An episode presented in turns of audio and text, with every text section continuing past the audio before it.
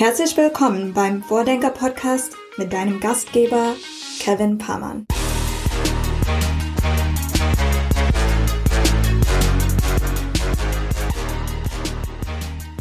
Hier ist Vordenker Folge 16 mit Christina Lang. Und durch Christina könnt ihr alle in dieser Episode erfahren, wie es eigentlich ist, die Bundesregierung als unmittelbaren Gesellschafter und Auftraggeber im Rücken zu haben. Denn Christina ist Geschäftsführerin von Digital Service for Germany. Das ist am Ende die ausgegründete Softwareeinheit des Bundes. Und logischerweise haben wir uns mit ihr also unter anderem über Innovationen im öffentlichen Sektor unterhalten. Wir haben über das bürokratische Deutschland diskutiert oder über B2G-Startups, also Business-to-Government-Startups gesprochen. Ein insgesamt sehr, sehr cooles Thema, wie ich finde, denn wenn Christina mit ihrer Organisation erfolgreich ist, dann profitieren davon optimalerweise am Ende wir alle als Bürgerinnen und Bürger. Ihre Arbeit geht also, wenn man so will, uns alle etwas an. Dementsprechend jetzt rein in den Podcast. Los geht's. Viel Spaß euch. Herzlich willkommen in unserem Podcast, Christina. Hi, Kevin. Schön, dass ich da sein darf. Du bist ja Geschäftsführerin von Digital Service for Germany. Das ist ja letztlich, wenn ich das richtig verstehe, die Softwareentwicklungseinheit unserer, unserer aller Bundesregierung, wenn man so will. Ähm, ihr entwickelt also Lösungen für alle deutschen Bürgerinnen und Bürger. Erklär uns doch mal genauer, was ihr macht, wer ihr seid, auch vielleicht, wer du explizit bist. Gerne. Ähm, ich glaube, du hast das schon ganz gut zusammengefasst. Wir sind eine Einheit, die angesiedelt am Bundeskanzleramt ist. Es gibt uns erst in der Form seit einem Dreivierteljahr. Und ähm, wir sind gestartet mit dem Anspruch, dass wir Produktentwicklungs-, Engineering- und Designkompetenzen innerhalb der Bundesverwaltung verfügbar machen wollen für die großen Digitalisierungsprobleme oder Herausforderungen, ähm, vor denen der Staat steht. Und ähm, unsere Mission ist, dass wir gemeinsam mit den Fachverantwortlichen in der Bundesverwaltung nutzerzentrierte Lösungen entwickeln wollen, also digitale Angebote, die die Bedürfnisse der Bürgerinnen und Bürger in den Mittelpunkt stellen und besser für alle funktionieren. Und ich mache das als äh, Geschäftsführerin gemeinsam mit meinem Mitgeschäftsführer Philipp Möser ähm, als Doppelspitze. Ich bin vom Hintergrund Juristin. Philipp ist ähm, Wirtschaftsingenieur, ähm, paar Jahre in der Startup-Szene unterwegs gewesen und ähm, ich leite bei uns die Fellowship-Programme und so die ganze Projektakquise. Also wie können wir das, was unsere Teams auf der Delivery-Seite, die Philipp verantwortet, ähm, verwaltungskompatibel aufsetzen ähm, und auch so ein bisschen die Übersetzungsleistung ähm, hin zur Verwaltungsseite, was brauchen unsere Teams, um gut arbeiten zu können, wie kann man auch agil im Verwaltungskontext vorgehen. Jetzt hast du nutzerzentriert gerade schon gesagt. Wie erfahrt ihr eigentlich, was die Nutzerinnen und Nutzer von euch erwarten? Also welche Services am Ende Bürgerinnen und Bürger benötigen? Ja, ich glaube, die Antwort hat ganz viele Schichten. Ähm, also erstens arbeiten wir mit der Bundesverwaltung an den Themen, die für den Bund die relevantesten und dringlichsten sind. Also wir geben bisher noch nicht aktiv Impulse und sagen, okay, es bräuchte eigentlich diejenige Lösung, ähm, sondern wir werden ähm, beauftragt oder wir werden in Anspruch genommen von verschiedenen Ressorts mit äh, Digitalisierungsprojekten, die die vor sich haben. Zum Beispiel entwickeln wir mit dem, in, äh, mit dem Justizministerium ein neues Rechtsinformationssystem. Also wir ähm, streben an, alle Gesetze, Verordnungen, ähm, Urteile, Rechtsprechung, die Deutschland hat, äh, offen zur Verfügung zu stellen. Ähm, und dafür braucht es natürlich auch eine, eine, entsprechende Datenerfassung, Datenhaltung. Das heißt, da sind unsere Nutzergruppen die Dokumentationsstellen der obersten Bundesgerichte und der Bund selbst. Aber es gibt auch eine Schnittstelle zu Bürgerinnen und Bürgern, die ähm, und auch quasi eine automatisierte Schnittstelle, an der dann ein ganzes Ökosystem andocken kann, ähm, um mit diesen Daten ähm, vielleicht Geschäftsmodelle oder zivilgesellschaftliche Lösungen zu entwickeln. Und ähm, die andere Frage ist dann, wie arbeiten, also wie erkennen wir innerhalb der Projekte oder Produktentwicklung, was Nutzerinnen und Nutzer eigentlich wollen und brauchen von dieser Lösung. Da arbeiten wir tatsächlich nach klassischen äh, Designprinzipien. Also wir identifizieren, wer sind eigentlich die Nutzergruppen, für die wir das Produkt entwickeln, was sind deren Probleme, wie kann die Lösung dazu beitragen, möglichst effizient und zugänglich, einfach und sicher dieses Problem zu lösen, was die Nutzergruppen uns zurückgemeldet haben. Und wir entwickeln dann auch ein Softwareprodukt iterativ und sehr eng in regelmäßigen Abstimmungs- und Testschleifen mit den Nutzerinnen und Nutzern, also über quantitative, qualitative ähm, Feedbackschleifen und ähm, versuchen auch möglichst schnell mit einem Minimalprodukt wirklich live zu gehen, also nicht in einem reinen Testbetrieb, sondern wirklich im, im, im Produktivbetrieb ähm, diese Lösung anzubieten und dann über das Feedback der Anwenderinnen und Anwender zu lernen, wie ähm, wir das Produkt weiterentwickeln sollten. Das haben wir zum Beispiel, ich glaube, an einem Beispiel ist es immer einfacher zu verstehen, das haben wir zum Beispiel dieses Jahr ähm, bei der Entwicklung ähm, des Steuerlotsen gemacht. Das ist ähm, eine vereinfachte Steuererklärung für Rentnerinnen und Rentner, Pensionärinnen und Pensionäre, mit denen die in einem sehr verschlankten Prozess über eine Webapplikation ihre Steuererklärung abgeben können. Gemeinsam mit dem Finanzministerium natürlich, es gibt sehr viel Steuerrechtswissen, was man braucht, um so eine Lösung zu bauen, aber eben auch ähm, Produktexpertise, Design, Kompetenz, um zu verstehen, gerade so eine Nutzergruppe, die typischerweise nicht besonders online, ähm, also digital affin ist, nicht so viel online unterwegs ist. Was braucht eigentlich ein Digitalprodukt, damit das ähm, gut genutzt werden kann? Und wenn du jetzt mal so, sagen wir mal, Wirkungskreise, Bereiche benennen müsstest, wo ihr extrem großes Potenzial seht, ne? Also ich glaube, so in der öffentlichen Verwaltung wird es ja hier und da verschiedene Bereiche geben, die man, die, die man sich vornehmen kann, wo es Optimierungspotenziale geben könnte. Was wären da so die Top drei Beispiele ähm, für, für Innovationspotenzial, wenn man so möchte? Der ganze Bereich Steuern ist ein Riesenanwendungsfall. Ähm, der ganze Bereich Bürgeramt, was tue ich eigentlich, wie interagiere ich im Alltag als Bürgerin, als Bürger mit meiner Verwaltung, ist ein großer Anwendungsfall und da insbesondere der Bereich ähm, da ist ein Bereich, in dem wir gerade unterwegs sind, ähm, digitale Identität. Also wie weise ich mich eigentlich im Online-Rahmen aus? Wie identifiziere ich? Das ist für uns eine quasi Basisanforderung oder Basismodul, damit man dann ganz viele Leistungen des Staates auch online ähm, nutzen kann oder könnte.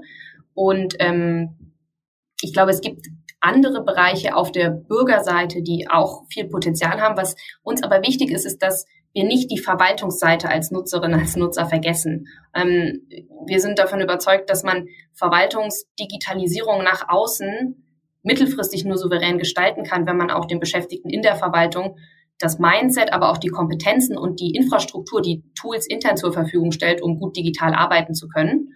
Und ähm, deshalb versuchen wir in diesem Prozess quasi immer beide Seiten zu betrachten. Also was braucht es am Ende, damit Bürgerinnen und Bürger bestimmte ähm, Dienste, bestimmte Anträge, bestimmte Services nutzen können. Aber wie kann diese Lösung auch dazu beitragen, dass sich Verwaltungsmitarbeitende vielleicht wieder mehr, wieder mehr auf den Kern ihrer Aufgabe konzentrieren können, nämlich quasi gute Dienste für die Menschen in unserem Land anzubieten und sich weniger mit Prozessen und vielleicht auch veralteten Lösungen und ähm, komplexen äh, Verfahren umschlagen müssen. Eine ziemlich konkrete Sache, wo ihr aber wir mal, mit, mit verantwortlich wart, ist ja ähm, der, der, der Bundeshackathon gewesen, ne? Wir versus Virus, äh, 28.000 Teilnehmende zu der Zeit zumindest hatte ich der Presse entnommen, dass das so der weltweit größte Hackathon war, der irgendwie stattgefunden hat und war ja, ähm, ja in, in diesem Zeitraum des ersten Lockdowns irgendwann äh, weiß ich nicht, März, April 2020 hat das, hat das glaube ich, stattgefunden. Ne? So, ähm, das ist aber etwas sehr, sehr Konkretes. Da habt ihr auch so nach dem Prinzip ähm, ja, Wisdom of the Crowd habt ihr sozusagen aktiviert, also offenes Innovieren, wenn man so möchte.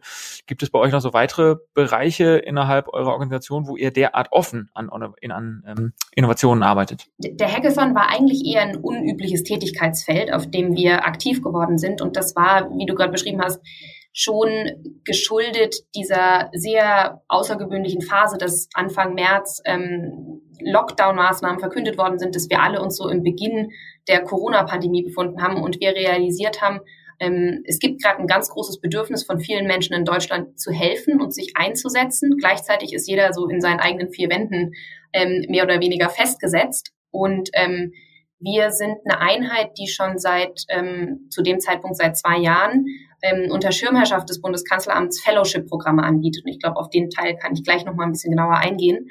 Ähm, und durch diese gute Zusammenarbeit mit dem Kanzleramt hatten wir die Chance zu sagen, schaut mal, es gibt Innovationsformate wie zum Beispiel Hackathons, die man auch remote veranstalten könnte, ähm, mit denen wir ein konkretes Angebot schaffen könnten, um diese Hilfsbereitschaft, ähm, die wir vermutet haben, die in Deutschland existiert. Ähm, das hat sich dann ähm, mehr als bewiesen. Ich glaube, wir hatten an dem Montag, an dem wir das dem Kanzler vorgeschlagen haben, nicht damit gerechnet, dass wir bis freitags dann äh, über 40.000 Anmeldungen hatten. Wir haben ziemlich viel geschwitzt in dieser Woche und äh, hatten dann zum Glück auch ein sehr schnell wachsendes Organisationsteam mit anderen zivilgesellschaftlichen Akteuren, die auch schon sehr viel Hackathon-Organisationserfahrung hatten, was wir gar nicht hatten, ähm, die wir an den Tisch holen konnten. Ähm, aber in unserer eigentlichen Tätigkeit organisieren wir, wie gesagt, Fellowship-Programme. Das heißt, wir schaffen einen ähm, Lernraum, in dem Verwaltungsmitarbeitende mit ihren konkreten Digitalisierungsprojekten zu uns kommen können. Und wir rekrutieren ähm, Digitaltalente aus der Wirtschaft oder aus der Wissenschaft, teilweise noch aus dem Studium.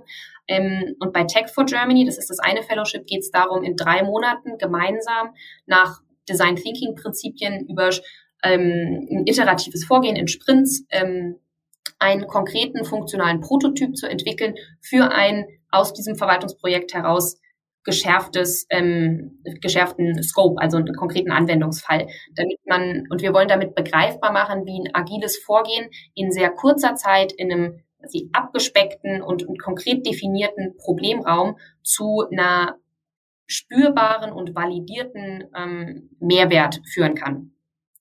Und ähm, die Fellows, die wir dafür rekrutieren, haben eben Design, Engineering, also ähm, Programmierkenntnisse oder Produktmanagement-Expertise. Und das sind Profile, die normalerweise in der öffentlichen Verwaltung so gar nicht arbeiten. Ähm, und wir lassen diesen Teams, also dem, dem Fellow-Team und den Digitalverantwortlichen aus der Verwaltung, auch sehr viel Freiraum. Wir gehen da nicht mit rein in die Lösungsfindung, sondern wir geben ihnen ähm, bestimmte Methodenbausteine mit. Ähm, wir machen auch begleitende Weiterbildungsformate, um so ein bisschen die Leitplanken zu setzen für das Vorgehen. Aber ansonsten arbeiten die inhaltlich ähm, komplett frei. Und was ganz faszinierend ist, ist, am Ende dieser zwölf Wochen stehen dann Verwaltungsmitarbeitende und Fellows zusammen auf der Bühne und pitchen quasi ihren Prototyp. Und ähm, man sieht es noch ein bisschen ähm, vielleicht am Alter und am Aussehen, aber so von der Motivation, auch von der Sprache, die gesprochen wird, von der Begeisterung für agile Methoden, für Nutzerzentrierung, ähm, ist da eigentlich fast kein Unterschied mehr. Sind wir wie so häufig in diesem Podcast, das ist so ein allgemeines Narrativ, scheint mir wieder beim Thema Kultur. Ne? Also ihr seid dann ja irgendwie ähm, auch Beauftragte sozusagen die Kultur in der Verwaltung ähm, zu verändern. Geht das tatsächlich so schnell? Also jetzt, ich habe jetzt dieses Bild der Bühne irgendwie im Kopf gehabt. Nach zwölf Wochen ähm, hat sich gleich das ganze Vokabular der Akteure verändert. Was, äh, wie würdest du, würdest du das beurteilen? Ich glaube, wir haben das große Privileg, dass wir natürlich schon mit den Willigen zusammenarbeiten, also mit denen, die schon in den Verwaltungsstrukturen und davon gibt es viel mehr, als man von außen denken mag, ähm, die total Lust haben, anders zu arbeiten, die sich auch in den eigenen Strukturen dafür einsetzen, ähm, mal neue Wege zu gehen, ähm, mutig zu sein, Risiken einzugehen. Ähm, und die versuchen wir zu identifizieren und dazu aufzufordern, sich bei uns zu bewerben. Auch über relativ klassische Maßnahmen, also Ansprache in den Ministerien, aber auch Twitter und ähm, online, äh, eine Online-Präsenz. Ähm, und das heißt, ich glaube, wir setzen da nicht bei Null an, sondern wir bringen eher Personen zusammen, die sich vielleicht in ihren Strukturen und in quasi den, im Ministerialalltag manchmal so als die Einzelkämpferinnen und Kämpfer und die Vordenkerinnen und Vordenker fühlen. Und wir schaffen für die einen gemeinsamen Raum, in dem sie sich austauschen können, in dem sie miteinander lernen können, in dem sie äh, vielleicht auch manchmal ein bisschen Seelsorge miteinander betreiben können. Ähm, und man sieht, dass man nicht alleine ist auf diesem Weg. Ähm, und das ist was, was aus meiner Perspektive in den zwölf Wochen sehr reift und was wir versuchen auch über ein einzelnes Fellowship hinaus ähm, am Leben zu erhalten. Also wir haben eine relativ aktive Alumni-Community, auch auf Verwaltungsseite, die sich, ähm, wo wir, die wir auch versuchen dabei zu unterstützen, sich regelmäßig auszutauschen, Formate anzubieten, ähm, weil wir glauben, dass dieser Multiplikatoreffekt, in dem sich quasi diejenigen, die in ihren Strukturen oft auf dieselben Herausforderungen treffen ähm, und dafür aber Workarounds oder gute Lösungen finden, die Überzeugungsarbeit leisten ähm, und merken, was funktioniert, was nicht. Ähm, wenn die sich gegenseitig den Rücken stärken, kann quasi diese wachsende Menge an Menschen wirklich Kultur bottom-up in der Verwaltung, also von der Arbeitsebene kommend, ähm, verändern. Das heißt also, ein großer Teil der Arbeit ist am Ende auch die richtigen Leute zu identifizieren, weil ihr auch davon überzeugt seid, dass es die überall gibt. Die gibt es nicht nur irgendwie in der Startup-Bubble, da gibt es nicht nur äh, Innovatorinnen und Innovatoren, sondern die gibt es eben auch in der Verwaltung, die gibt es in der Politik. Es gibt sicherlich innovative ähm, Lehrerinnen und Lehrer in der Kultur und so weiter. Das ist eure Überzeugung, ne? Das ist uns unsere, unsere Überzeugung, absolut. Und ich finde, gerade die Corona-Pandemie ähm, hat nochmal dazu geführt, dass auch in unserer Generation sehr viele Leute die öffentliche Verwaltung oder den Staatsdienst als einen ganz interessanten Arbeitgeber wahrnehmen. Gar nicht so sehr nur wegen dem Thema Jobsicherheit, sondern auch, weil große gesellschaftliche Herausforderungen auch einen starken, souveränen, innovativen Staat brauchen. Und wir laufen perspektivisch in der öffentlichen Verwaltung in den nächsten Jahren in eine riesen Pensionierungswelle hinein, die natürlich das Potenzial für Erneuerung bietet oder aber die Gefahr, dass der Staat kein attraktiver Arbeitgeber ist und es deshalb total schwer sein wird, ähm, Nachwuchstalente in die eigenen Strukturen zu bekommen. Und deshalb wollen wir auch zu diesem Kulturwandel beitragen. Nichtsdestotrotz, es ist doch schon auch so, dass in der, dass die Verwaltung grundsätzlich viel Potenzial bietet, ähm, um so diese typischen administrativen, auch repetitiven Aufgaben sozusagen zu automatisieren. Das bedeutet on the long run, wenn man so will, schon auch, dass absolut deutlich weniger Mitarbeiterinnen in den äh, Verwaltungen ähm, benötigt werden, oder? Das kann sein. Ich glaube, ähnlich wie in, in, in vielen Branchen muss sich die Verwaltung die Frage stellen, wie wirkt sich Digitalisierung auf unsere Arbeitswelt auf, aus, auf unsere Prozesse, auf die Art und Weise, wie wir unsere Aufgaben erfüllen. Ich glaube, es braucht in bestimmten Bereichen andere Profile ähm, als das, was wir jetzt primär in der Verwaltung sehen, also sehr viel juristische und verwalterische Kompetenz, wenn perspektivisch viele ähm, Aufgaben vielleicht automatisiert werden, ähm, dann braucht es vielleicht mehr Digitalkompetenzen. Das heißt nicht nur, dass man andere Profile jetzt nachrekrutieren und einstellen muss, sondern vielleicht auch, dass man bei den bestehenden Beschäftigten ähm, dieses große Wort Reskilling, Upskilling, also darüber nachdenken muss, was brauchen die eigentlich für Kompetenzen, um in so einer zukünftigen Verwaltung ähm, eine gute Arbeit machen zu können. Aber ich glaube auch, dass Verwaltung und gerade die, die Auslegung und die Umsetzung von Recht, von Verordnungen, von, von Leistungen des Staates gegenüber Bürgerinnen und Bürgern immer auch eine menschliche Komponente haben wird. Und ich finde, dass äh, Digitalisierung, Automatisierung eigentlich das Potenzial bietet, ähm, dass man wieder individualisierter staatliche Angebote für Menschen schnüren kann, die, ähm, die zu besserer Zugänglichkeit von staatlichen Leistungen führt. Also mehr den Schwerpunkt Mensch, mehr beratend, weniger, ähm, sagen wir mal, diese stumpfen administrativen Aufgaben. Ne? Also im letzten Podcast hatten wir das mit der mit der Katharina Jünger auch so ähnlich, die irgendwie auch sagte, hey, wenn wir wenn wir schaffen können, ähm, beispielsweise dem Pflegepersonal durch Innovationen mehr mehr äh, Arbeit abzunehmen, so dass dann am Ende mehr ähm, Kapazitäten bleiben, um am Mensch zu arbeiten, irgendwie Menschen zu beschäftigen, äh, mit ihnen irgendwie in die soziale Interaktion zu gehen, dann haben am Ende auch alle gewonnen. Ne? Und ähm, wahrscheinlich wird es so ähnlich sein, auch wenn wir auch Sparkassen oder so gucken. Ich glaube, da kann man auch davon ausgehen, dass, dass da relativ viele administrative Jobs wegfallen werden. Aber auch da wird dann wahrscheinlich auch ähm, die Beratung mehr in, in den Vordergrund rücken. Ne? Ja, das glaube ich auch. Und ich glaube auch, dass das grundsätzlich dazu beitragen wird, ähm, Jobs in der öffentlichen Verwaltung wieder spannender zu gestalten, weil es geht ja, also die Menschen, die ich treffe, die ähm, im Staatsdienst arbeiten, die tun das, weil sie Dienst am Menschen verrichten wollen, weil sie sich fürs Gemeinwohl einsetzen wollen. Und äh, je geringer der Anteil der eigenen Arbeit ist, der dann in administrative Prozesse fließt und je mehr man wirklich auch gestalten kann in seinem Job, ähm, desto spannender. Und wenn du mal so den Blick äh, außerhalb des Tellerrandes sozusagen, äh, wenn du da schaust, in anderen Ländern, ähm, wie wird da so an Innovationen äh, rund um Politik und Verwaltung gearbeitet? Welche Länder imponieren dir vielleicht auch?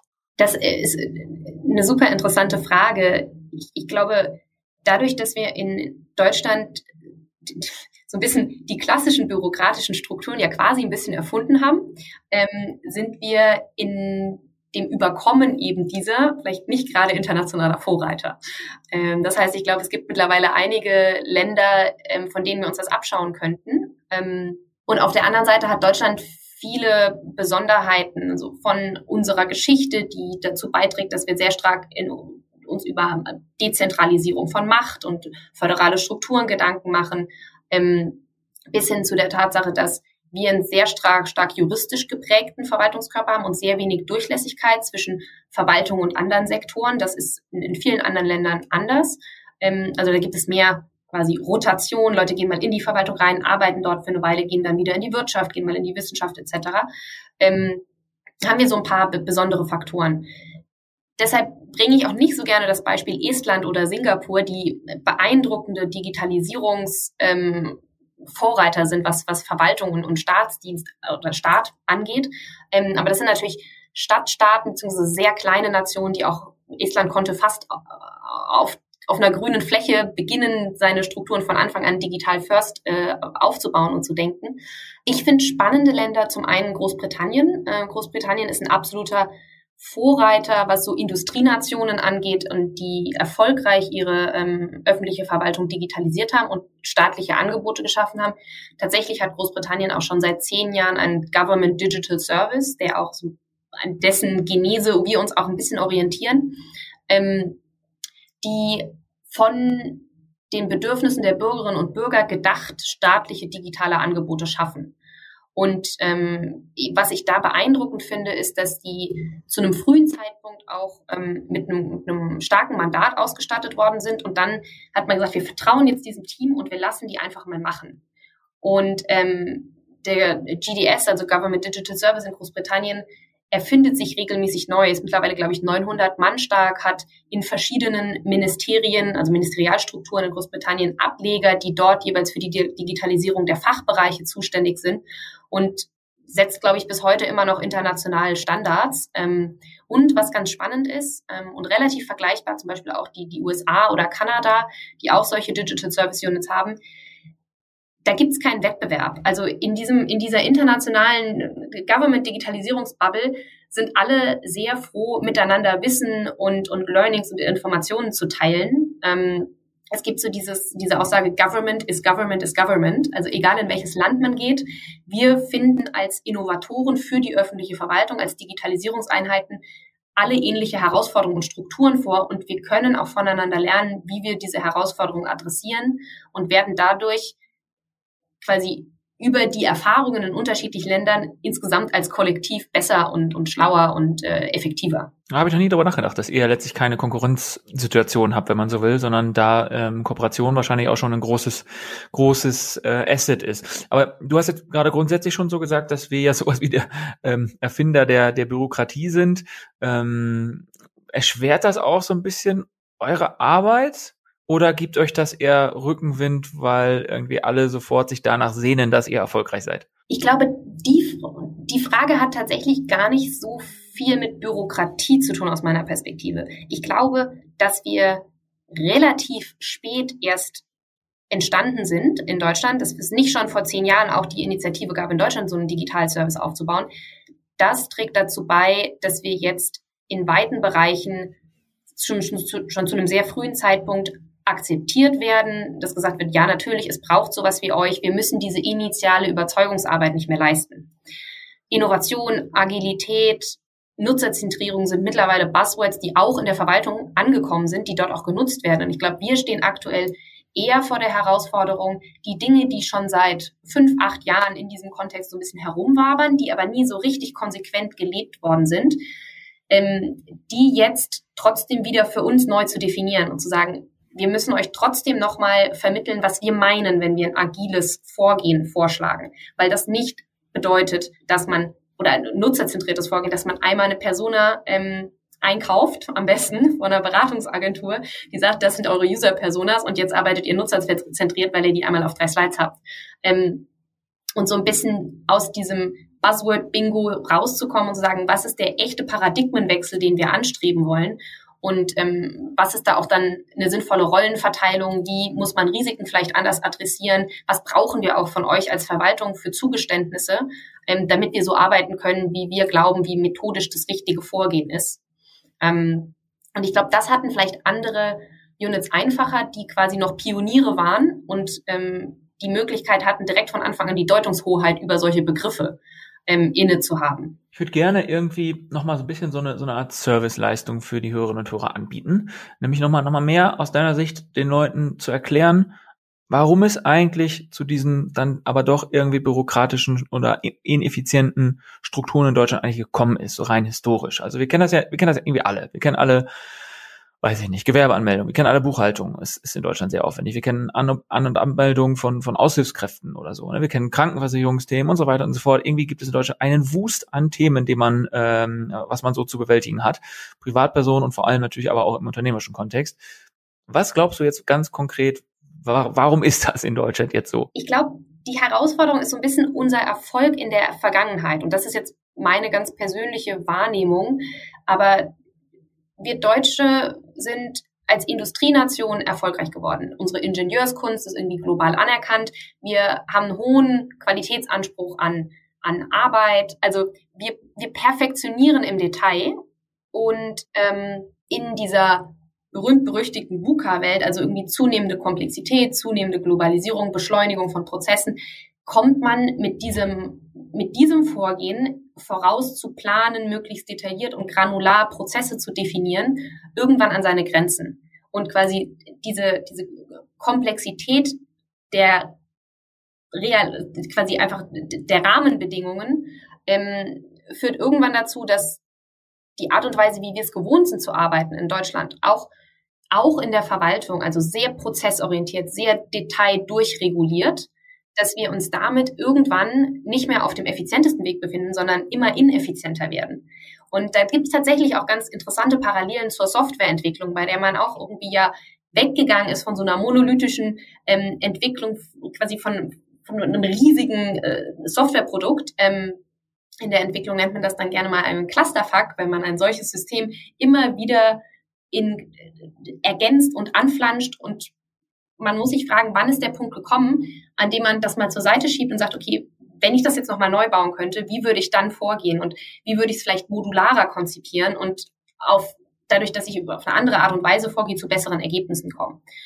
Und quasi nach dieser langen Intro, äh, was heißt das für die öffentliche Verwaltung? Wir haben Menschen, die in einem System arbeiten und konditioniert sind, was sehr regelbasiert ist und was sehr differenziert nach Zuständigkeiten und das sind Strukturen, die ja dazu beitragen sollen, dass Exekutivprozesse, Entscheidungsprozesse in allen Bereichen in Deutschland immer gleich getroffen werden, dass alle gleich behandelt werden, dass jeder den gleichen Zugang zu Leistungen hat. Ähm, und das war für ein, wir haben quasi ein analoges Betriebsmodell für ein analoges Deutschland. Aber die Frage ist, wie übersetzen wir das bestmöglich ins Digitale? Und im Digitalen ist es halt nicht mehr so, dass es sinnvoll ist, ähm, zu differenzieren, was wird auf der Bundesebene entschieden, was wird auf der Landesebene entschieden und was wird auf der Kommunalebene entschieden, weil es gibt ein Internet, in dem jemand vielleicht nach einer Information sucht. Und ähm, trotzdem haben diese Strukturen in anderen Bereichen weiter ihre Daseinsberechtigung. Und ich glaube, diese Strukturen und Prozesse kritisch zu hinterfragen, ist was, ähm, wofür es aktuell nicht wirklich ein Mandat gibt, weil ja alle quasi Personen innerhalb der Strukturen arbeiten.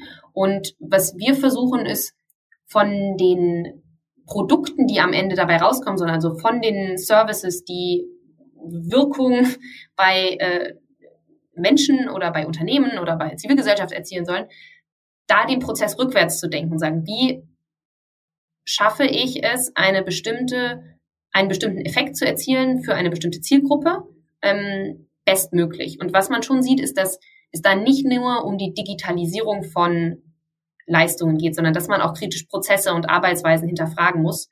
Ähm, aber ähnlich wie sich aus der Softwareentwicklung heraus agiles Vorgehen auch in der Wirtschaft ja an andere Geschäftsprozesse und Unternehmensbereiche vorgearbeitet hat mit der Zeit, hoffen wir, dass wir über agile Produktentwicklung perspektivisch auch zeigen können, ihr könntet eigentlich auch andere Vorhaben, ihr könntet vielleicht Gesetze agil entwickeln, ihr könntet große Fördervorhaben, große Initiativen ähm, agil entwickeln und dadurch auf eine andere Art, als ihr es bisher gewohnt seid, Risiken mitigieren, ähm, kreativ arbeiten und bestmöglich quasi Lösungen für eure Zielgruppe entwickeln auch nochmal so vom Verständnis einmal nochmal so nachgefragt, ne? Ähm, all das, was aber vielleicht auch retrospektiv so in den letzten Jahren, Jahrzehnten so für die Bundesregierung dann entwickelt wurde, auch an, an, an digitalen Leistungen und so weiter, das wurde per se immer nach außen gegeben und quasi da, ähm, in-house, wenn man so möchte, gibt es eigentlich keine Softwareabteilung oder ähnliches, sondern es wurde immer ähm, outgesourced. Das ist, glaube ich, nicht ganz richtig, aber ich glaube, es gibt wenig interne Entwicklungskompetenz. Ähm, die Verwaltung kommt ja aus einer, ähm, aus einer Welt, in der es die IT gab oder als quasi Informations- und Kommunikationstechnologie. Und ähm, das war ursprünglich, waren es die Personen, die dafür gesorgt haben, dass Telefone auf den Tischen stehen. Und dann irgendwann gab es auch äh, Personal Computer und ähm, Drucker etc. Und irgendwann merkte man, okay, die es braucht mehr Ausstattung, dann hat man angefangen, sich vielleicht auch mal einen Server in den Keller zu stellen. Und irgendwann wurden aus Servern kleine Rechenzentren und dann gerade auf kommunaler Ebene gibt es kommunale IT-Betreiber, auch ähm, für die öffentliche Hand, die dann eben dort lokal Rechenzentren betreiben. Das gibt es auch auf Landesebene und das gibt es auch auf Bundesebene.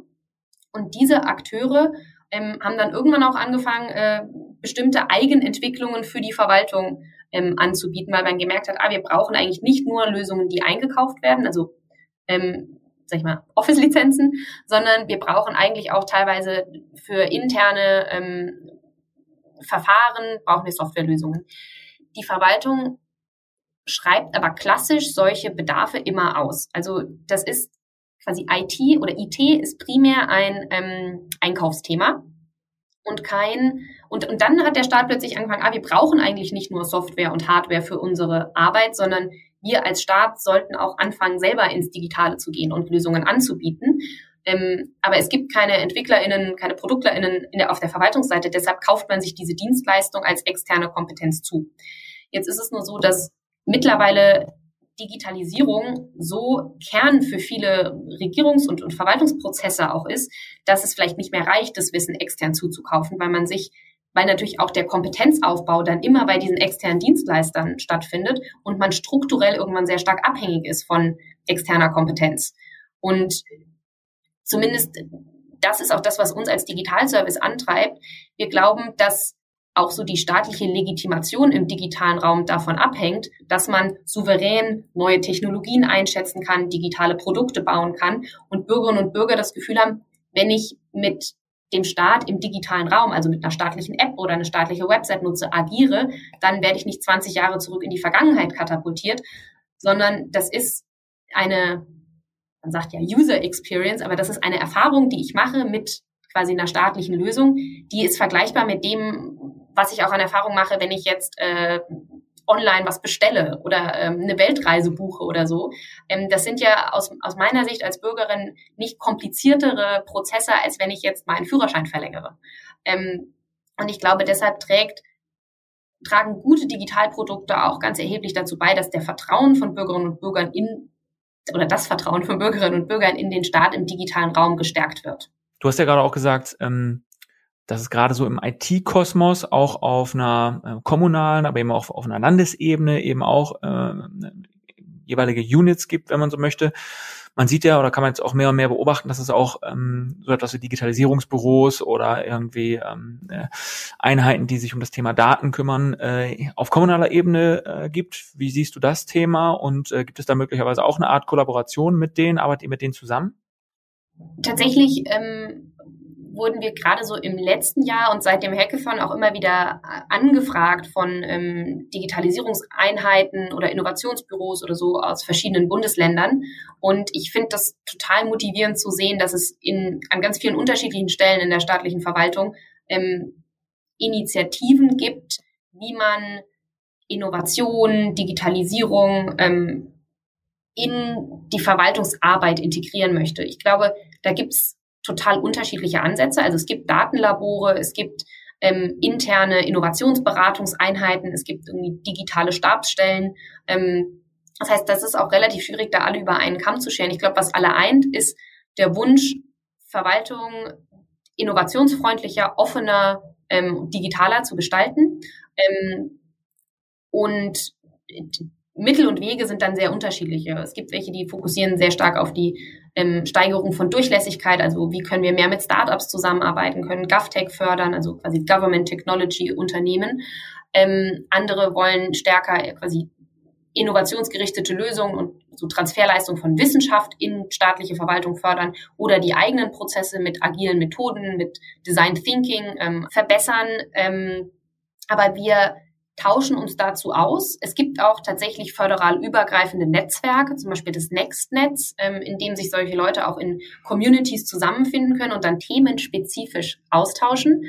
Ähm, es ist Stand heute so, dass wir aber schon auch sehen, dass auf der Bundesebene so viel zu tun ist, dass wir nicht direkt auch ähm, mit Landesregierungen zusammenarbeiten. Ähm, zum einen, weil es dort oft auch schon Initiativen gibt und zum anderen, weil wir auch ein bisschen unseren Fokus gerade jetzt auf die Bundesministerien setzen, ähm, um da unsere größtmögliche Wirkung zu entfalten in den nächsten Jahren. Was glaubt ihr denn, wenn du sagst, du hast oder ihr habt genügend zu tun? Das äh, kaufe ich dir sofort ab.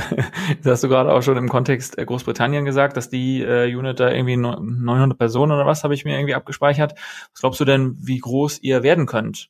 Oder vielleicht auch erstmal die Eingangsfrage, wie groß seid ihr per heute und was glaubt ihr dann, wie groß könntet ihr perspektivisch werden, weil am Ende seid ihr jetzt gerade auch noch sehr, sehr frisch gegründet, eigentlich noch im, im Status eines Startups, oder? Absolut. Ähm, wir bezeichnen uns gern als Startups, Startup des Staates. Ähm, wir sind Stand heute 40 Leute ähm, und unser Ziel ist, bis Ende des nächsten Jahres so auf circa 100 Leute anzuwachsen. Ähm, ich glaube, das braucht es so als Personalpower, damit wir das, was wir uns vorgenommen haben, für die ersten ein, zwei Jahre ähm, sinnvoll umsetzen können. Ich glaube nicht, dass größer per se unbedingt immer besser ist. Ähm, und ich glaube, alles, was die Zeit danach betrifft, müssen wir auch ein bisschen beobachten und hoffentlich mitgestalten, wie sich in der nächsten Legislaturperiode auch die Regierung generell aufstellt, ob es mehr dezentrale Einheiten gibt, ähm, wie sich die IT-Strategie des Bundes auch weiterentwickelt.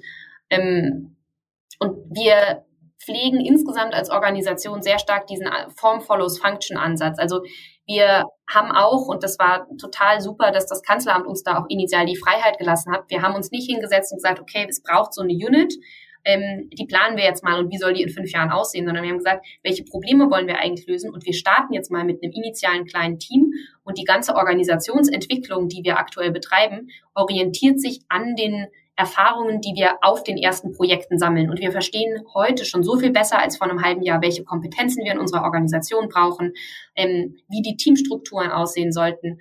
Ähm, wir sehen jetzt besser, wo auch so ein bisschen die hinter den einzelnen Projekten liegenden generellen Herausforderungen im Bereich Verwaltungsdigitalisierung auf der Bundesebene sind. Und daran wollen wir unsere Strategie jetzt für die nächsten Jahre auch, auch ausrichten. Und ich glaube, die Frage, wie viele Leute brauchen wir am Ende, mit welchen Kompetenzprofilen, um diese Probleme zu lösen, ist dann in der Logik, die wird ein bisschen später gestellt und nicht quasi an Tag eins äh, der Gründung des Unternehmens am Ende seid ihr dann ja, wenn man euch so als Startup sieht, seid ihr ja sowas wie ein, wie ein Vorzeigebeispiel für so einen B2G-Ansatz. Ne? Also ähm, klassisch, klassische Geschäftsmodelle, das kennen wir äh, alle, ähm, B2C, also Business, Business to Customer oder Business to äh, Business, also B2B, sind ja so die klassischen Herangehensweisen. Ähm, euer Geschäftsmodell, wenn man es denn so nennen möchte, richtet sich ja nun explizit an, an, an Bund, Länder und Verwaltung. Ähm, gibt es da so neben euch noch so Vorzeigeunternehmen oder Vorzeige-Startups, die auch in diesem B2G ähm, in der Richtung unterwegs sind? Ich, ja, ich glaube, da gibt es eine wachsende Zahl von Unternehmen, die sich der Digitalisierung und Modernisierung der Verwaltung äh, verschrieben haben und die das versuchen auch mit einem wirtschaftlichen Geschäftsmodell zu verbinden, ähm, was ich grundsätzlich begrüßenswert und nachvollziehbar finde. Ich glaube, gerade im ähm, so gemeinwohlorientierten Bereich aus der Zivilgesellschaft kommen, kranken viele Initiativen auch daran, dass sie keine langfristigen Finanzierungsmodelle finden oder immer von einer Projektförderung zur nächsten schlittern und da dann oft auch der Innovationsgedanke zur, zum Fallstrick werden kann, weil man eben keine Infrastrukturprojekte fördert oder sagt, hier gibt es eine Initiative, die leistet seit Jahren guten, gute Arbeit, sondern man möchte vielleicht dann auch aus einer Förderlogik immer wieder neue Projekte aufsetzen.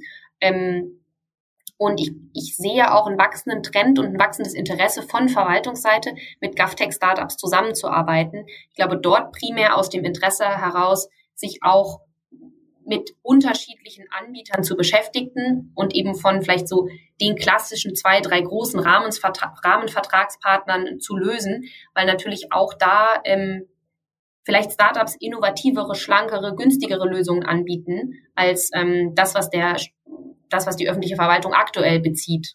Ähm, ich glaube, wir sind insofern ein bisschen anders, als dass wir ja eigentlich kein Business to Government sind, sondern dadurch, dass wir staatsintern sind, eher ein Government to Customer.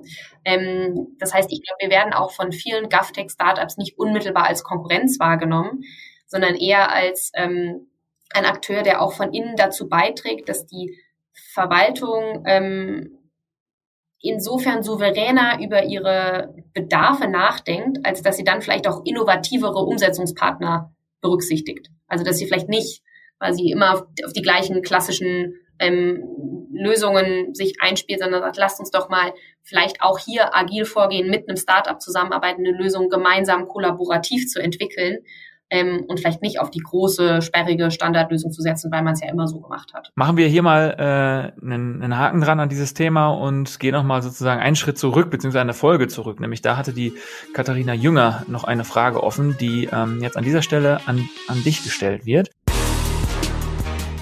Wie schaffen wir es, dass das Thema länger arbeiten positiv besetzt wird? Wie kann da ein Modell aussehen, sowohl aus der Privatwirtschaft als auch von staatlicher Seite? Das ist natürlich eine sehr große Frage. Ich glaube tatsächlich, dass dadurch, dass wir immer länger leben, ja grundsätzlich auch in unserer Generation immer weniger eine für das ganze Leben. Ich habe einen Job, ich habe vielleicht auch einen Partner. Man, man denkt das Leben in immer kürzeren Zyklen.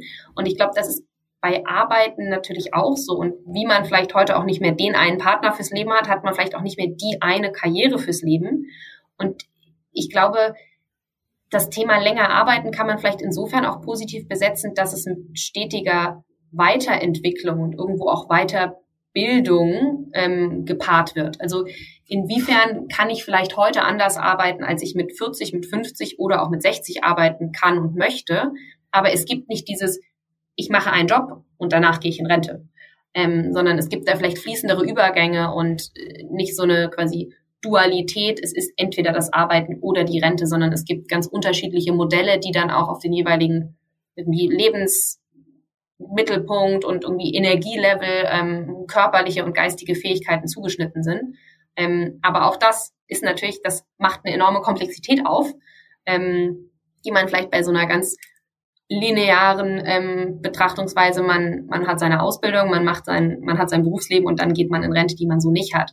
Das heißt, man, man ähm, sind wir wieder bei dem Thema Lifelong Learning und irgendwie, dass man vielleicht auch zu einem späteren Zeitpunkt im Leben einfach neuere Reisen aufmacht, für man sich äh, nochmal noch mal positiver äh, begeistern könnte. Ne?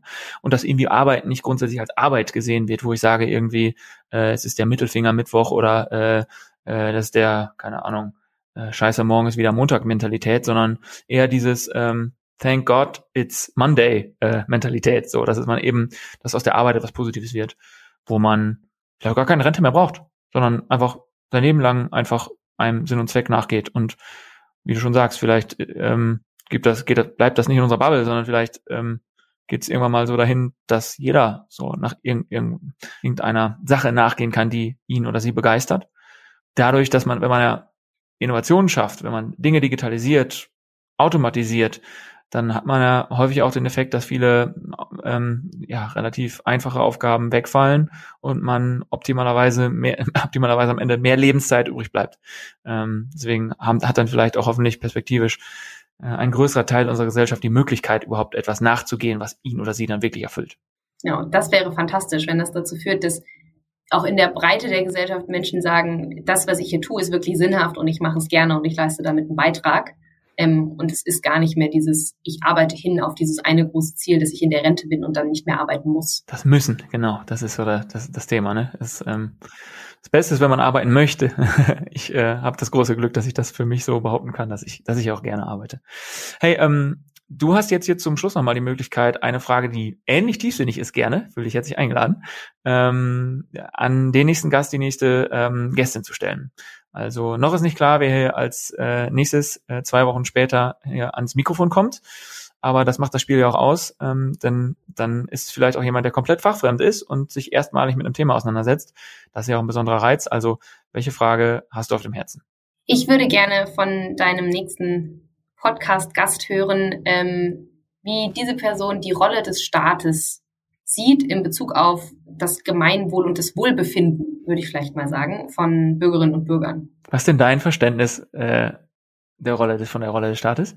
Ich habe die Frage schon mit ein paar Leuten diskutiert und ich habe das Gefühl, so die initiale Re äh, Reaktion ist oft, naja, der Staat muss das dafür sorgen, dass es den Menschen gut geht. Ähm, aber das ist natürlich irgendwie ein sehr weitgehendes Verständnis von Staat. Und wenn man dann darüber nachdenkt, was das alles bedeutet, dann ähm, und wie das vielleicht auch in, im Verhältnis steht zu anderen Aufgaben, die der Staat auch erfüllen soll oder auch Freiheiten, also so dieses Fürsorgepflicht versus Zurückhaltung und irgendwo Freiheiten und, und Selbstbestimmungsrechte. Ähm, ich habe da gar keine quasi Antwort drauf, die ich für allgemeingültig halte. Ich finde es einfach interessant, ähm, wie, wie Menschen das, diese Frage beantworten und darüber nachdenken. Also können wir auf dich zählen, äh, die nächste, nächste Episode unseres Podcasts äh, haben wir dich als Hörerin auf jeden Fall gewonnen, nehme ich an. Oh ja, auf jeden Fall. Ich höre mir das an. Okay, Christina, vielen Dank, dass du uns so ein, einen so tiefen Einblick gegeben hast, ne, wie es so ist, äh, so nah am Bund sozusagen zu arbeiten. Ich, ich glaube, das ist so ein Erfahrungswert, den man normalerweise nicht bekommt. Ähm, und wo man auch einfach sagen kann, das Medium Podcast äh, ist einfach ein hervorragendes Medium und einfach mal solche Insights überhaupt äh, zu vermitteln. Denn wie gesagt, das bekäme man normalerweise an anderer Stelle ja nicht. Also vielen lieben Dank für, für deine Zeit und äh, wir hören uns hoffentlich bald wieder. Vielen Dank, hat mir sehr viel Spaß gemacht ähm, und schönen Tag dir noch. Bis dann. Tschüss.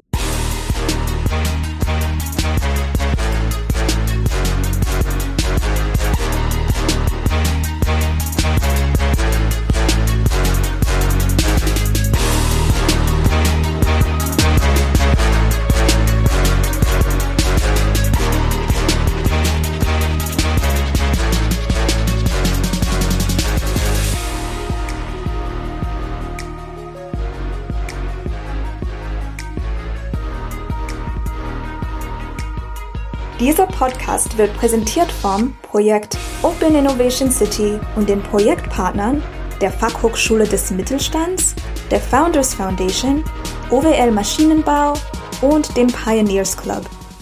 Ein besonderer Dank gilt unserem Förderer, dem Ministerium für Wirtschaft, Innovation, Digitalisierung und Energie des Landes Nordrhein-Westfalen.